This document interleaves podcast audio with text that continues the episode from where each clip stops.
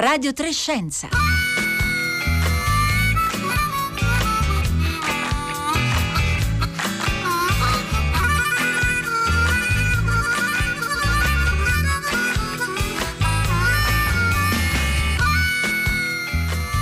E buongiorno, buongiorno dalla redazione di Radio Trescenza, Paolo Conte, Marco Motta e da Luca Tancredi Barone che vi parla dalla capitale della Catalogna, Barcellona. Oggi parliamo di odori e di igiene, soprattutto di igiene della pelle. Lavanda, pino silvestre, cocco, mughetto, niente di meglio in questa stagione che uscire da una rinfrescante doccia ed emanare un buon profumo di bagno schiuma e shampoo. O no? Il medico giornalista scientifico statunitense James Hamblin ha appena pubblicato un libro, Clean, dove argomenta perché lui crede che ci laviamo troppo e che forse sarebbe il caso, dice lui, di utilizzare meno schiume e meno uh, saponi. E voi, e voi, che ne pensate? Stamattina avete fatto anche voi una doccia profumata alle essenze di foresta amazzonica? Scriveteci per messaggio per WhatsApp al 335 56 34 296 o attraverso Twitter o Facebook.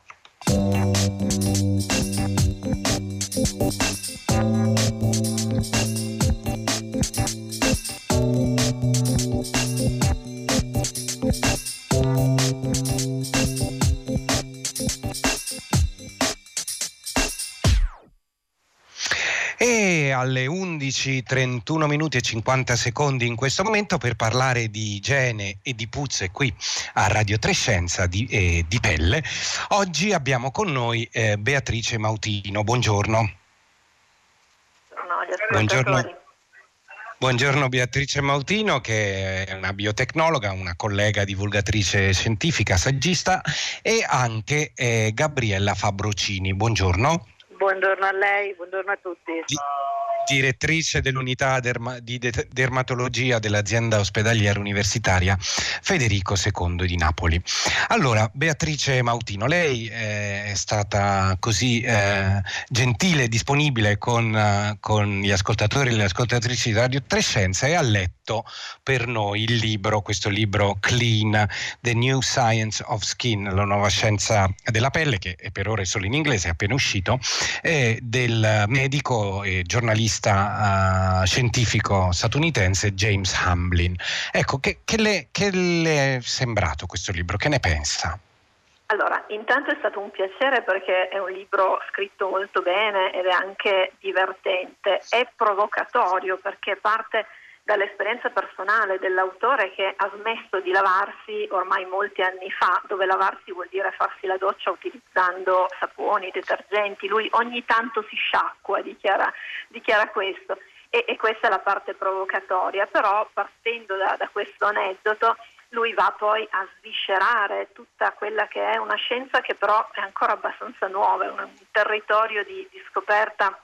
del quale si sa ancora davvero molto poco, eh, che è tutto lo studio dei microorganismi che convivono con noi, che vivono sulla nostra pelle e che contribuiscono a mantenerla anche in salute. A volte invece eh, sono responsabili di, di, malattie e lui eh, in, questo, in, questo, saggio che è molto ben documentato intervista sia scienziati sia eh, persone che lavorano nel mondo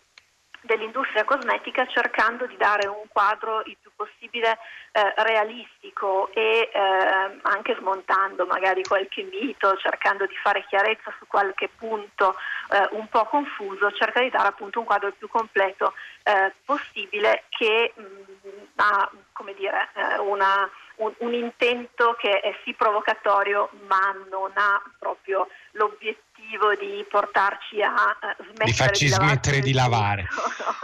Tra l'altro è importante ricordare forse che, che, Hamlin è un medico specializzato in medicina preventiva, eh, oltre a scrivere appunto per l'ottima rivista uh, The Atlantic, però è un medico, quindi diciamo lui eh, dichiara nel libro uh, che si lava le mani molto spesso e che è molto importante perché lavarsi le mani, lo ricordiamo, ha salvato uh, nei secoli milioni eh, di, vite, di, vite, umane, beve acqua diciamo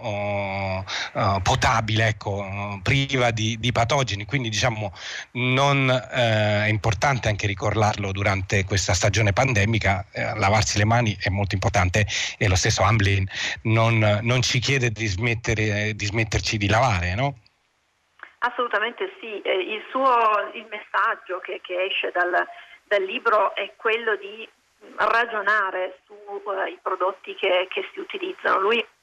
critica, eh, e quello fa abbastanza apertamente, un po' il, il marketing che gira attorno ai prodotti cosmetici eh, specifici per la cura della pelle che eh, negli anni hanno uh, preso un po' una deriva un po' medicalizzata, se vogliamo, se vogliamo usare un termine eh, appunto che, che, che, attinge al mondo della, della, medicina. Perché? Perché ci sono delle vere e proprie prescrizioni, ci sono delle, le, dei passaggi che devono essere effettuati in un certo modo, eh, anche le descrizioni dei prodotti attingono molto al, al linguaggio medico. E, e, lui critica un po' questo, questo approccio qui perché dice che da un lato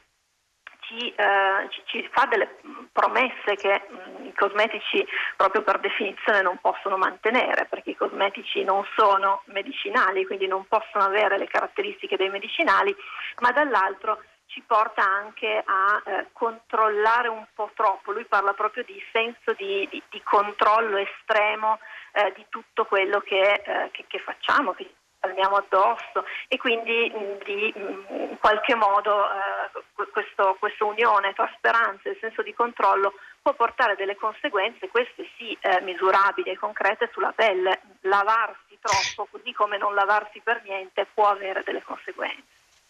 Ecco, questo uh, forse è il caso di ricordarlo, ricorda molto, uh, molto, da vicino un po' il messaggio che lei stessa uh, nei suoi libri, eh, li ricordiamo, il trucco c'è e si vede inganni e bugie sui cosmetici e poi eh, l'ultimo, la scienza nascosta dei cosmetici, cosa c'è eh, nei prodotti che compriamo, ecco, lei un po' sostiene anche queste tesi, anzi ricordiamo ai nostri ascoltatori che è stata con noi ai microfoni di Radio Trescenza il 5 marzo scorso scorso e chi vuole può trovare la puntata sul nostro sito, sulla piattaforma Rai playradio.it. Ecco, eh, diciamo che lei si sente un po' uh, uh, sulla stessa frequenza, diciamo così, di Hamlin, non sbaglio? Allora sì, mi, mi ci ritrovo eh, nella, nella, parte eh, di eh, segnalazione diciamo così, dei, eh, de, dei, problemi che ci possono essere, anche magari degli inganni no? che si celano dietro a certi messaggi un po' troppo eh, miracolistici, no? quindi eh, nel, nell'intento di fare informazione Hamblin per esempio smonta molti miti no? che sono duri a morire nel mondo della, della cura della persona eh, da, dal, dall'utilizzo per esempio di integratori a base di collagene agli ingredienti miracolosi, ecco lui ridimensiona molto, di que- questi, di, appunto, ridimensiona molto questi, questi messaggi e eh, dice chiaramente a un certo punto che è consapevole che questo tipo di informazioni possono anche eh, far arrabbiare, no? creare una sorta di reazione di, di, di rifiuto, però eh, invita a riflettere sulle,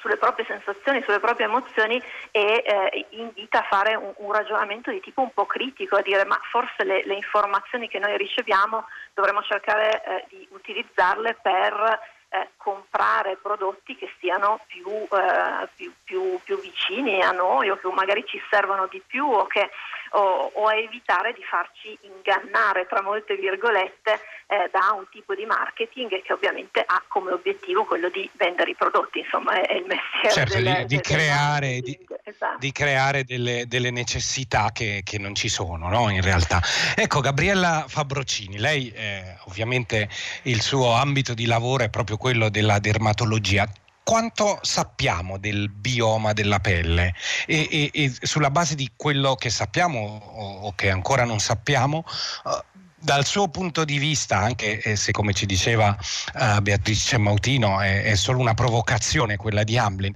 ha senso smettere di lavarsi o comunque lavarsi diciamo utilizzando meno prodotti eh, tipo bagno schiuma, saponi eccetera? Allora, noi sappiamo tanto, però deve tenere presente che anche il microbioma della pelle, come tutto quello che ci riguarda e che riguarda il mondo eh, umano, diciamo delle, delle scienze umane, è un mondo in evoluzione. Quindi anche il microbioma subisce delle modificazioni da minuto in minuto, da secondo in secondo, a secondo delle abitudini, dei nostri atteggiamenti, della relazione con gli ambienti esterni. Quindi credo che bisogna, eh, bisogna ricercare l'equilibrio, equilibrio che eh, è un equilibrio che non deve essere né una scienza negazionista, quindi non bisogna lavarsi, l'organismo risponde da solo a tutto, eccetera, né arrivare a quella eh, attività compulsiva eh, che già secoli fa portò alla pubblicazione per esempio dell'acne detergicans, pazienti che non erano affetti d'acne ma che avevano poche lesioni papulose a furia di lavarsi in maniera compulsiva avevano poi generato una vera e propria patologia cutanea che fu appunto definita acne detergicans proprio legata all'utilizzo scorretto e compulsivo di sostanze detergenti. Sul mondo del detergente, sul mondo del cosmetico c'è chiaramente non c'è solo un libro, ci sarebbero 100.000 libri da scrivere e anche questi sarebbero da aggiornare in ogni secondo perché chiaramente l'industria cosmetica è sempre alla ricerca della ehm, del prodotto più nuovo, della compatibilità con la cute, del prodotto che soddisfi in termini di texture maggiormente eh, il consumatore. Quindi credo che anche qui vada fare un, fatto un ragionamento. Il cosmetico subisce oggi dei processi di controllo della filiera perché sappiamo che per essere approvato molti cosmetici, quelli delle grandi multinazionali, fanno determinati procedimenti e quindi hanno un minimo di controllo. Certo il cosmetico che troviamo sulla bancarella o il cosmetico che sfugge completamente a quello che è un controllo in termini di quantità di nickel, di quantità di parabeni, eh, di sostanze eh, diciamo allergizzanti o eh, della, del, di alcune liste ehm, di, ehm, che possono dare alterazione eh, della cute è chiaramente un eh, cosmetico più difficile da catalogare. Allora, qual è l'atteggiamento più idoneo, più giusto? Io credo che bisogni, bisogna lavarsi eh, con eh, equilibrio e regolarità e moderazione. Uh, bisogna preferire i detergenti per affinità, che quindi abbiano un rispetto della cute. Bisogna ricordare che bastano pochissime quantità di sostanze disinfettanti come può essere uh, l'acido undecilenico, la clorexidina, uh, piccole quantità di, veramente in, in tracce e che possono già esplicare un potente effetto detergente e tra virgolette disinfettante, quindi non c'è la necessità di ricorrere a gel alcolici o particolarmente aggressivi perché altrimenti poi si rischia di fare quello che diceva eh, la dottoressa Beatrice, cioè oh, rischiamo di alterare quella che è una capacità eh, fisiologiche della cute di rispondere alle infezioni e agli assurti esterni. La cute è l'organo più grande del corpo umano, due metri quadri, ci difende da qualsiasi contatto con l'esterno. Se noi ne assicuriamo la competenza e l'integrità, abbiamo sicuramente un'arma in più per difenderci dalle aggressioni. Personalmente da dermatologa non conosco virus che superano la barriera cutanea che siano virus del tipo del coronavirus. Conosciamo virus che hanno un tropismo per la cute e quindi come i condilomi, come le verruche, quindi il virus del il pox virus dei molluschi contagiosi, ma che nel loro codice genetico hanno un tropismo per la cellula cutanea e quindi la colonizzano. Ma i virus e i batteri che sono esterni al nostro organismo e che attaccano gli organi interni attraverso la cute è molto difficile che riescano a penetrare, quindi noi dobbiamo lavare e detergere le nostre mani, disinfettarle semplicemente per evitare di trasmettere un droplet che è caduto sulle nostre mani e che trasferiamo. Però dobbiamo tenere presente comunque certo. il trasferimento fa sì che il, il virus di per, sé, di per sé si inattivi comunque perché subisce un'aggressione anche da quelle che sono le modificazioni ambientali, della temperatura e così via, del passaggio di mano. Quindi questo per certo. tranquillizzare un po' in maniera generale la facilità di propagazione delle infezioni. Chiaramente piccoli ecco. accorgimenti. Se laviamo le mani più volte durante la giornata, portarsi dietro una bella crema idratante, una bella crema idratante per le mani e applicarla ogni volta che si detergono le mani, in maniera tale da ristabilire quella idratazione che, ahimè, qualsiasi tensiativo tende ad eliminare. Ecco, eh, naturalmente è un tema che, che, incuriosisce, intriga molti i nostri ascoltatori che ci stanno mandando molti messaggi al 335 56 34 uh, 296, molti dicono che usano uh, uh, poco bagno schiuma, il sapone neutro, come dice Flavio, oppure molti dicono che i dermatologi, come la nostra ospite, con, dicono che ci si lava troppo, alcuni usano il sapone di Marsiglia Sicilia come eh, Ettore Lupo da Cosenza oppure altri appunto come eh, l'autore del libro che dicono di usare eh, solo l'acqua. Mh, mm, ehm, eh, dunque, e poi eh, c'è una domanda, oltre eh, i saponi ci sono altri detergenti consigliabili dovendo eh, spesso lavarsi le mani? Gabriella Fabrocini.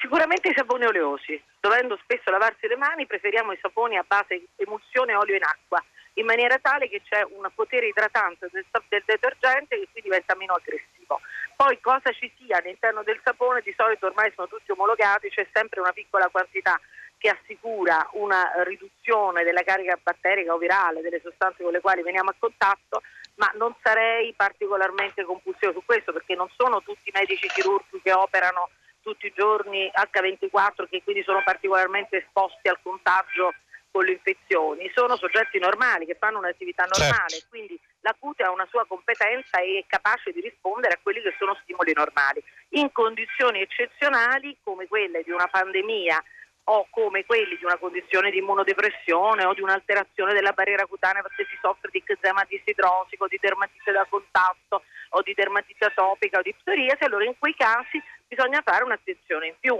perché chiaramente non abbiamo quelle condizioni fisiologiche, no? Cioè è, è diverso se si espone un soggetto che è capace e competente di rispondere a un'aggressione rispetto a un soggetto che ha armi in meno per rispondere a un'aggressione.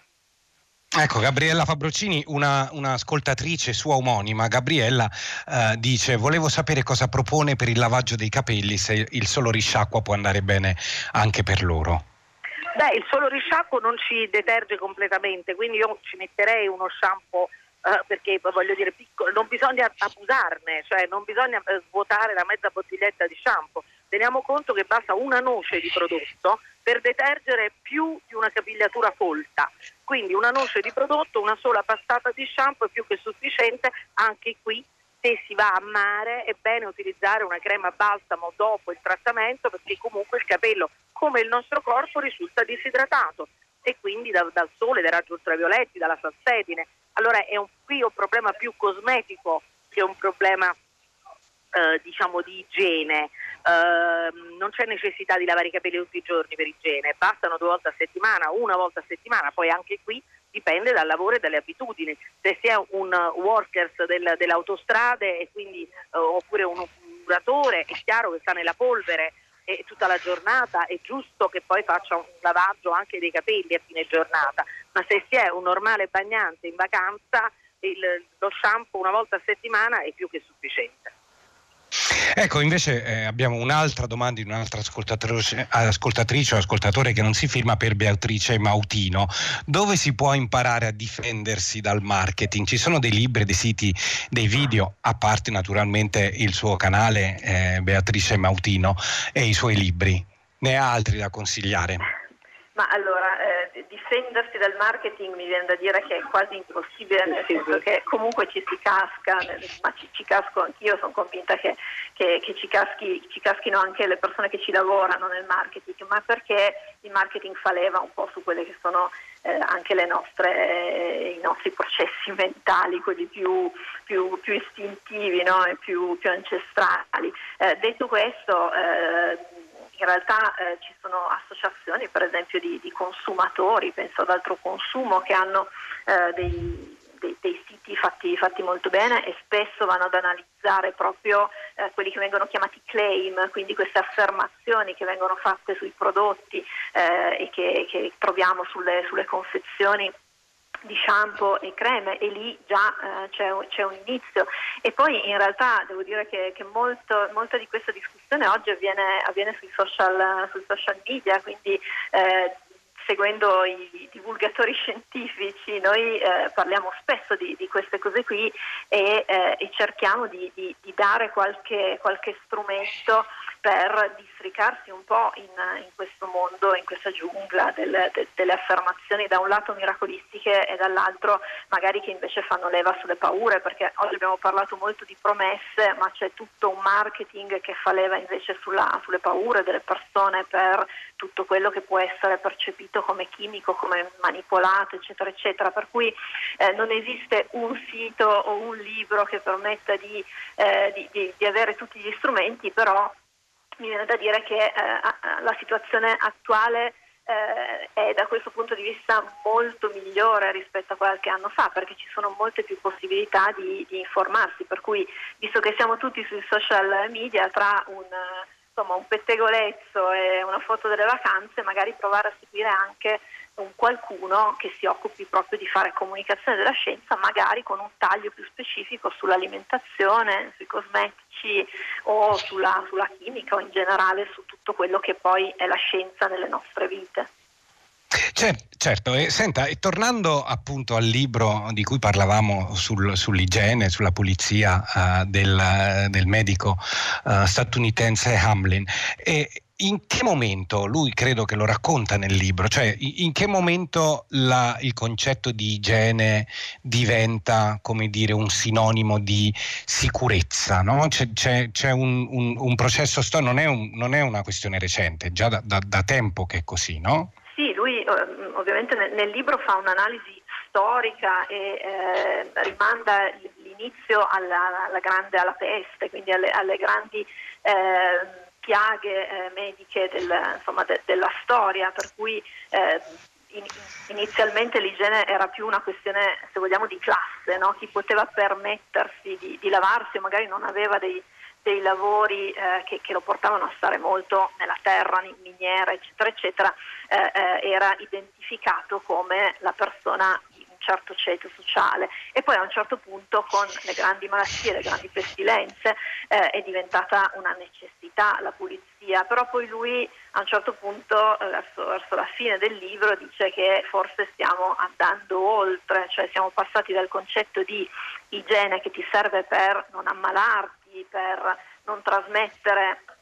i parassiti ad altre persone, quindi banalmente lavandosi le mani, come, come è stato detto prima, eh, siamo a, arrivati a, eh, all'esagerazione di questo, di questo, concetto e abbiamo attribuito a questo concetto di, di pulizia anche eh, delle, delle, delle, caratteristiche eh, legate per esempio al voler migliorare il proprio aspetto, al voler essere eh, in qualche modo eh, diversi, ad, all'apparire diversi da, da, quelli che si è. Una cosa che, che, a me è piaciuta molto del, del libro è che lui all'inizio, quando racconta di, di, del perché insomma, ha smesso di, di, lavarsi, banalmente per questioni economiche, perché era squattrinato all'epoca e quindi ha deciso di tagliare molto i propri consumi, lui dice anche che se lo è potuto permettere perché, eh, perché, è un maschio bianco di bell'aspetto, ha una formazione medica, eh, adesso ha un buon lavoro, per cui lui dice eh, io non mi lavo ma posso permettermi di, di farlo. Eh, in altri contesti probabilmente non, non avrei potuto, non avrei avuto questo privilegio no, di, di, fare questo, questo, esperimento sulla mia pelle, per cui eh, non si può mai sganciare il fattore culturale da, da quello poi. E sociale, certo. Certo. Quindi forse diciamo più uh, la, la, l'igiene che nasce come una necessità appunto per, per, per sconfiggere eh, le malattie, la peste, come diceva lei, eh, però si è trasformata oggi in una specie di guerra per arrivare alla sterilità, alla purezza no? invece lui sostiene che l'igiene è più una questione di equilibri.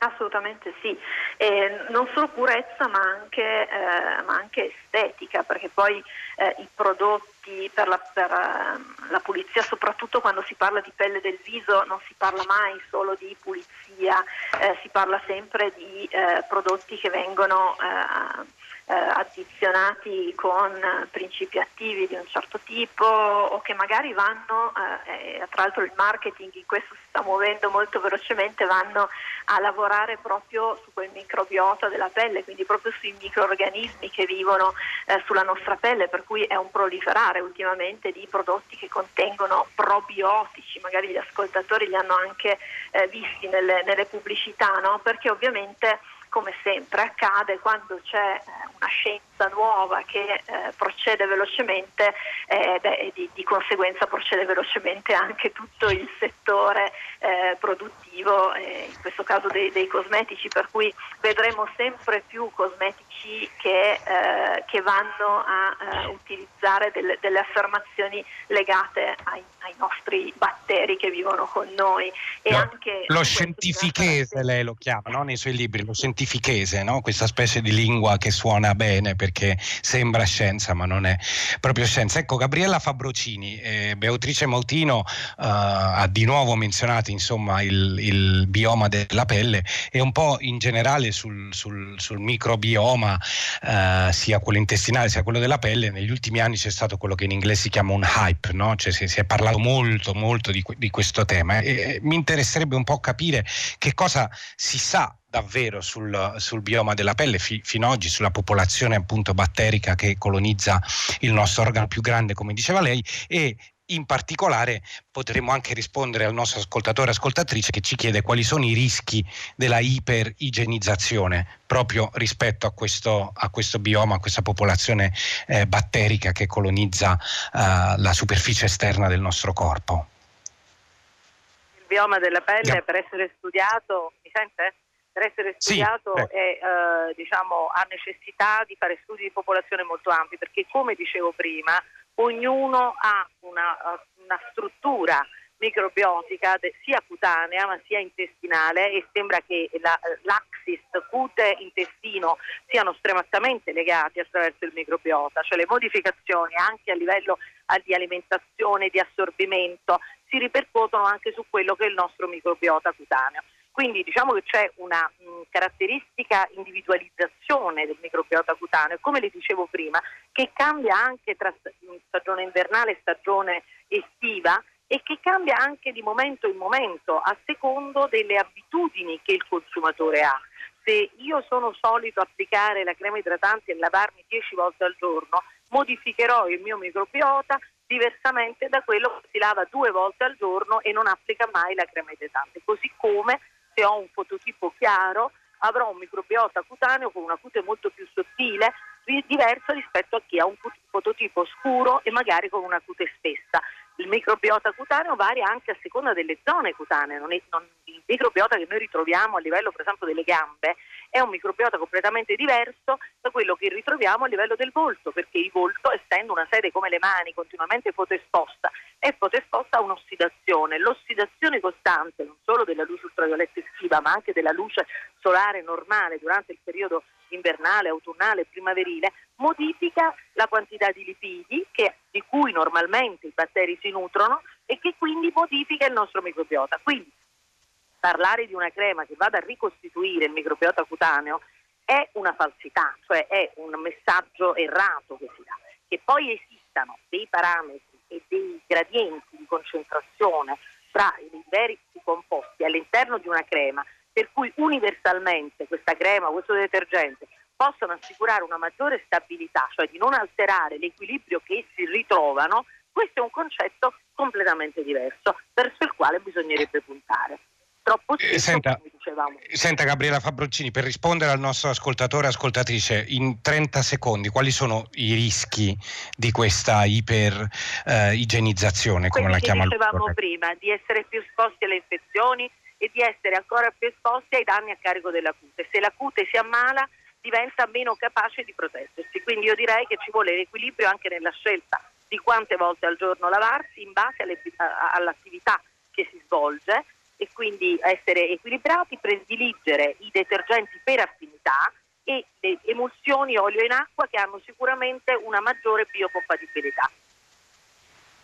Va bene, allora eh, noi ringraziamo le nostre due ospiti di oggi che ci hanno un po' aiutato a, a, a districarci in questo, in questo mondo della, del, dell'igiene, del, del, microbioma batterico, Beatrice Mautino, biotecnologa, divulgatrice scientifica e, e, saggista, che ha letto per noi il saggio del medico statunitense James Hamblin intitolato Clean, The New Science of uh, Skin, uh, pubblicato dal Riverhead Books uh, proprio quest'anno, qualche mese fa, e Gabriella Fabroncini, direttrice dell'unità di dermatologia dell'azienda ospedaliera universitaria eh, Federico II eh, eh, di Napoli. Radio Trescenza finisce qui, l'appuntamento è di nuovo per domani alla stessa ora alle 11.30. Ringrazio in regia Giulia Nucci, alla console a Roma l'ottimo Luca De Ioris e naturalmente in redazione Paolo Conte. Radio Trescenza è un programma di Rossella Panarese e Marco Motta e a seguire eh, subito dopo il concerto del mattino con Valentina Losurdo. Buona giornata a tutti da Luca Tancredi Barone.